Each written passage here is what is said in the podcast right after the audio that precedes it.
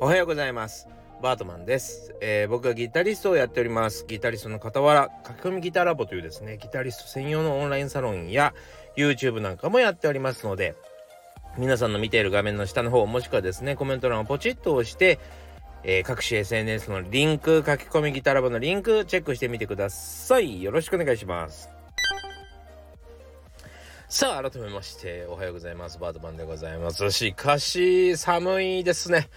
いやー、寒いだけならいいんだけど、風が吹くのはしんどいですね。もう風が吹いてるせいでもうね、ジョギングしててももう全く汗かかないっていうかもう寒いしか感じないっていうね、全ての体温を奪われていく感じがするのは私だけでしょうか。もうしかもね、今の、ラジオ公開前のですね、数時間前、もう要は深夜にですね、収録してるんですけど、今も吹いてる。しつこい、この風。めちゃくちゃ寒いんだけど。ああ、いや、気温が3度ぐらいしかないっていうのもあると思うんだけど、それ以上に感じますね。やっぱり風って天敵だな、本当に。あの、本当単純に何？寒い日に外でなんかやってて風邪ひくってことはないけど、そこそこ暖かくても、風が吹いてると風邪ひいたりするもんね。いや本当にもう風今日は止んでほしいなと思っており思って 思っておりって言ってしまった思っておるわけですけどもね、えー、というわけで今日は、えー、40歳以上にしかギターを教えないわけということでですね、えー、お話ししたいなと思っております。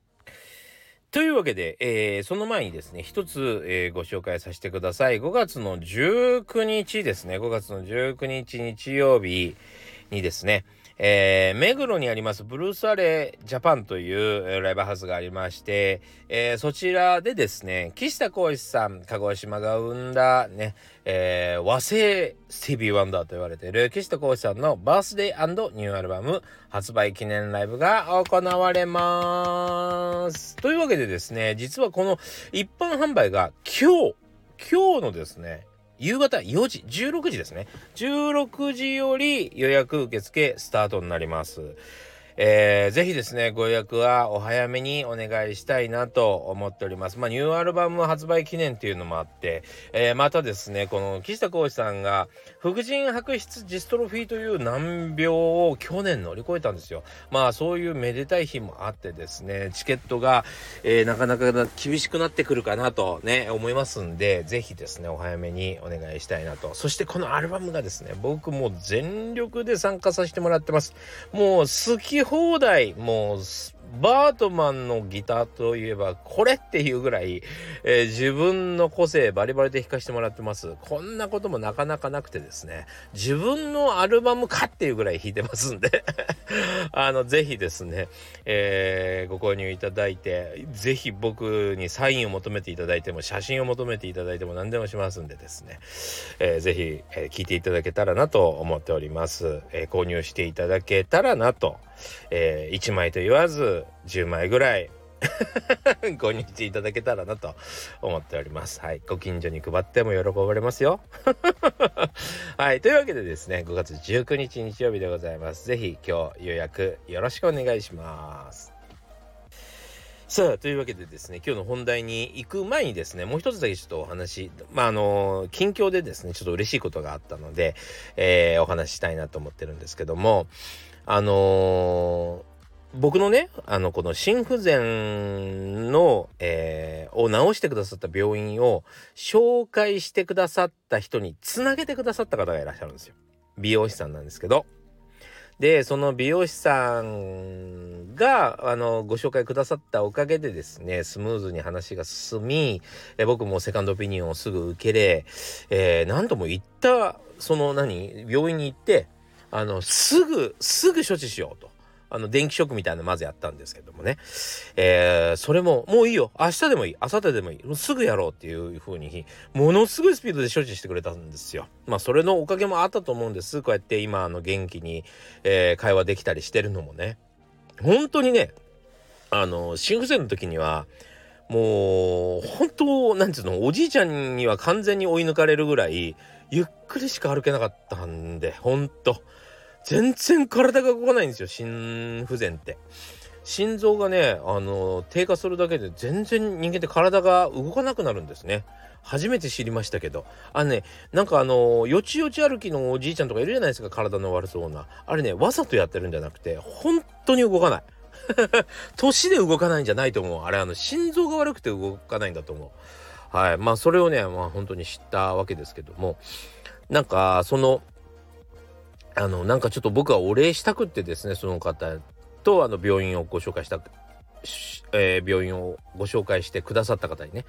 えー、お礼をしたくってまあせめてもと思いましてですね、えー、僕のあのサロンの中でもあの愛媛の果物は全て牛耳っているんじゃないかっていうぐらい 素晴らしいスーパースーパー八百屋さんスーパー青果店さん なんて言ったらいいの？スーパーマンがいますんでその人にですね、えー、今一番美味しい果物を送ってくださいということでですね、えー、送っていただいたんです。おみあのめちゃくちゃ高級なあのみかんを送っていただいたんですけどもそれがねめちゃくちゃ美味しかったんだって言ってびっくりしましたとあまりの美味しさに。そういうねあのメッセージをちょうど今日もらったんですよ。嬉しいよね。いやしかもねその美容師さんは、えー、僕と同じように、えー、地方からですね夢を持って出てこられたんだと思うんです。で、えー、多分まあやりたいことはまあやり尽くしたんでしょう。そしてまあやっぱりね、えー、時間が経てばやっぱり親の調子が悪くなったりするじゃないですか。もう残念ながらうちの親とかはもういなくなっちゃっていますけどもまだあのー、お元気なんでしょうね。ただ元気なうちにということであのー帰ろうかなっていうことで地元に帰られるんですって。えっと、来月ぐらいかな。帰られる、そう、帰られることを決意したところだったらしいんですよ。そこで、まあ自分の、まあ助言が僕の命を、うん、助けたり要はその他人の命を助けることになったりそれのお礼にねあの愛媛一のみかんが届いたりということでですねなんかすごい嬉しいって言ってくださいまして、えー、そしてそんななんつうのかなそんな時にね美味しいみかん食べていただいてけて嬉しいとそのあの愛媛のスーパーマンも喜んでくださいまして僕も命助かって嬉しい。散歩よしでですねこんないいことないなと思ってすごくねなんか今日ハッピーな気持ちになったんですよね。うん。いやでも僕も地方人なんでねやっぱりあのこう夢を追って出かけてこうね東京に出てくる感じもわかるしまあやっぱり地元に残してきたものも多いでしょうからね。えー、戻ろうかなとか僕も考えたことがないわけではありません。やっぱねもうほんと東京って何？いろんなものが大変なんですよ本当に。まあ時間のスピード感も速いし、まあ優秀な人たちがめちゃくちゃ揃ってるっていうのもまあそうだし、えー、金銭的にもすごく大変だし、何かもうよっぽど、あの、成し遂げたいものを持ってないとか、なんかこう、モチベーション持ってないと、この街にいる理由がほとんどないっていうぐらい、まあ生きていくのには大変な街ですよね。街なんですよ。そう、だからそういうのもよくわかるしね。そして夢を持ってきて、あのなかなかね、芽が出なかったりしている、まああの、同居の人間とかも見てきてますし、なんか、帰るっていうね地元に帰るっていうその一言だけですけど別に詳しいことは何も聞いてないんだけどなんかそこにちょっと思いを馳せてしまいましたね。感慨深いなと思ってしまいましたね。でもあのそういう時にちょっと何？あのお会いしてはないんですけどもなんかこうちょっと触れ合えるというか、えー、ねお知り合いになれると言ったらあれですけどもまああの関係を持てたことがですねあの本当に嬉しいなと。だってもう本当に12ヶ月ずれたら俺そこにはあのその病院には行けてないんだもんね。正直言って。もし前の病院から離れずセカンドオピニオンやらずちょっとえ、まごまごしてたらですねその方に出会うこともその方の助言をいただくこともなかったんでねすごく感慨深いなと思いましたね。はいまあ素晴らしい出会いに本当に心から感謝しております。何歳からでも早弾きはできる。早弾きを諦めた大人ギターリストに夢を達成させた革命的な方法を詰め込んだ一冊がヤマハから発売。プロギタリストであり3.5万人 YouTuber 末松和人の1日10分40歳からの早弾き双方革命。購入は Amazon 全国の書店にて。さあというわけでですね今日の本題でございます。40歳以上にしかギターを教えないわけということでですねちょっとお話ししたいなと思います。まあ限定してるわけじゃないんですけど40歳以上向けにですね、えー、いつもお話ししておりますね。でそれの理由というところが実はありましてそれが少しちょっとあのまあ皆さんの役に立ったらいいなと、えー、思っているところなんですね。であのなぜそういうふうにし始めたかというのはもうまああのなんとなくなるべくしてなっただけなんですけどもまあ、自分の年齢とかも考えて、まあ、そういうふうに、えー、絞った方がいいかなとも思ったところもあるんですけどあの40歳以上ってなるとですねやっぱしなんかこうこれから、えー、アーティストになるとか有名になるとかそういう野心とかとはちょっと、えー、一線こうね切り離れたところで音楽をやることになるじゃないですか。でもまあ上手くなりたい向上したいね、えー、そういううん気持ちを持った人たちの方が、えー、まあ非常にこうレッスンしやすいというのもありますね。でやっぱりその有名になるための練習なんていうのはないわけですよ。戦略みたいなのはあるけど、えー、ギターが上手くなれば有名になるっていうわけでも何でもないので有名になるためには有名になるための勉強をしなければならないわけですね。これはやっぱりギターとはちょっともう別の話なんで。えー、それを必要としている人それを必要としていない人混在しているのが若者ですね。そう。なので非常に複雑すぎて、えー、そして若者は自分がどっちなのか理解してない。まだね。どういう風にしていこうかなんていうことはまだ何も決められていないあわよくばみたいな気持ちでやってることが多いので、えー、レッスンが定まらないっていうのもありますね。はい。なので、やらないんです。どうぞ一人で、あの、ゴニョゴニョ考えたり、もだえたりしてくださいっていう感じなんですよ。あのー、これね面白いんだけどあの例えばねボーカルってすごい、えー、ボーカルっていうか歌を歌うってことって言ったらいいかな。歌を歌うっていうことってものすごいことなんですよ。今度まあボーカル本出すのでねボーカルのトレーニング本出すので是非、えー、楽しみにしといていただきたいんですけどボーカルってね自分の、え、才能とか自分の持ってるものを認めるところからしか始められないんですよ。だって自分の声は変わらないし自分の見た目も変わらないしまあ整形とかもあるけどね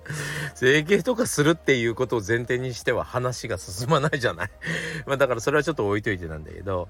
まああの見た目ね、えー、あとは考え方みたいなことって変わらないわけですよ。でこうやったら売れるよっていうなんかこう悪魔の誘いみたいな言葉にも乗りたくても意外とやっぱりもう生身だからさ自分のその肉体で演じるしかないじゃん歌って。だからそう簡単にはですねいろいろ変えられないっていうのがまあ正直なところなんですね。なので自分を知るところから始めなければいけないし自分を超えることはできないんですよね。自分が持っている素材で何とかしなきゃいけないっていうのが歌なんですよ。なので一番最初にやらなきゃいけない作業としては諦めるってことが入ってくるんですね。あれはちょっと俺にはできないとかいうことが入ってくるわけですね。例えば、えー X のような格好をして頭ビンビンにスプレーででとんがらがして 歌うとか俺のこの顔じゃ無理とかあるわけですよ。俺ビジュアル系みたいなの無理とかまあいろいろあったりするわけですね。そうなのでまあ諦めるっていうところから結構始めなきゃいけなかったりするわけですよ。それに比べてギターっていうのはいわゆる自分の生身じゃないじゃないですか。自分の生身じゃなくて自分のなんて言ったらいいのかな機能拡張なわけですよ。機能拡張。要は自分の体からは音が出ないんで手の先にですね楽器というギターというものを生やしてそれを思い通りに使える要はパソコンのように使えるそうすることによって、まあ、メールが送れるのと同じように、えー、音が奏でられるっていうものなわけですよね。なので、その、なんつったらいいのかな、その、パソコンで、パソコンを使ってる人で、このパソコンを使って俺はこういう人になるみたいな個性を考えてる人ってなかなかいないと思うんですよね。パソコンっていろいろできるよねって思ってる人が多いのと同じように、ギターっていろいろできるよねって思ってることが多いわけですよ。そう。だから、ついつい、あっちが受ければ、あじゃあ、ああいうふうに受け、ああいうふうに俺もやって受けよう。ね、モテようって思ったりとか、あこっちが流行ってきたからこっちに乗り換えろとか、いい情報を聞いたら、あっちに乗り換えろっつって、もう、ね、あの甘い水をあちこち吸い,、ま、吸いに行ってしまう。ね、情報があればあるだけ、えー、うろうろしてしまうのがこのギターとか、まあドラムとかベースもそうですけども、まあそういう、まあ、機能拡張なんですよ。そう。なので、ついつい諦めがつかないですね。諦められないのが楽器の弱点なんですよ。何でも、ギター自体は何でも可能性があるじゃないですか。そう。なんだけど、実は、あなたには限界があるんですよ、実は。人には限界があるんですよね。それを好きになれるかなれないかみたいなのがあるんですよ。例えば、女性の好みなんて人それぞれじゃないですか。男性の好みなんて人それぞれじゃないですか。ね。それを、いや、あなたはもっとこういうふうにやる。あの、こういう男性を好きになると幸せになりますから、こういう男性を好きになりなさいって、無理じゃないですか。ね、そういうのと同じです。そう。無理なんですよ。だから、本当はね、諦めないと、ね、あれもいい、これもいいって思ってしまう気持ちはわかるんだけど、あなたのえ人間性から言ってそれを受け入れるのは無理っていうことがあるのに、ついついやれるかもしんないと思って、えー、いろんなことを無駄にやってしまって、人生の、えー、無駄遣いになってしまうってことが、あ、いいっぱいあるんですね。それでほとんど、えー、全然大成しないっていう方が多いわけですよ。そう。なので僕はあのー、若い人たちに教えないんです。どうぞね、どうぞもう何下心満載でいろんなことやってみてくださいって思ってるんですよ。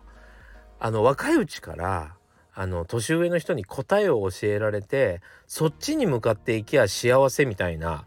えー、幸せだろうみたいな感じでやっていくことの利点が僕はあまり感じられないかもしれない。はい。まあもちろん、例えばそうだな、ちゃんと音楽的素養があって、ちゃんとジャズの勉強する、クラシックの勉強する。これはまた別の話ね。音楽的勉強勉強だけをしっかりやるっていうんだったら、これは若いうちからやった方がいいと思う。じゃなくて、えー、ロックとかポップスみたいにいわゆるその人気障害みたいなことをやるっていうことは、えー、ちょっと違うじゃないですか。それは、えー、オリジナリティが必要になったりとか要は誰もやってない誰も思いつかないことをやらなきゃいけないわけですよね。みんなをびっくりさせないといけないわけですよ。そう流行りムーブメントを作らなければいけないこれは人からは教えられないので、えー、そこを人に頼っては意味がないというところですね。そうでも若いうちはどうしてもいろいろと村気が出てしまったり下心が出てしまったりしてあの素直に、えー、レッスンを受けたり音楽の勉強をしたりできる人がまああまりいないかも。レッスンに来るってなるとどうもそっちばっかり考えてしまうことの方が多いかな実際。なのでそこら辺はやっぱり、えー、いやそんなだってちゃんと音楽力つけるんだったらクラシックでもジャズでもちゃんと勉強しなさいって話なんだけどそういうことはやらずに、えー、ポップスロックを習いに来たりするわけだったりするのでそれはもうねちょっとうんどうにもならない。もう自分でやってみて、えー、諦める。これはできない。あれもできないって自分でちゃんと諦めるってことがすごく大事なんだけどそれはやってみないと分かんないもんね。諦められないもんね。そう。なので40歳以上って絞ってるんです。そう。そっちの方が分かりやすいなと思ってるんですよ。もちろん40歳以上で村っ気下心バリバリの人いっぱいいますよ。そういう人もいる。俺は有名になるんだみたいな人はいる。でもそういう人たちには落ち着いてってよく言いますけどね。そう。あなんかその前にまず一回上手くなりましょうかみたいな話なんですけども。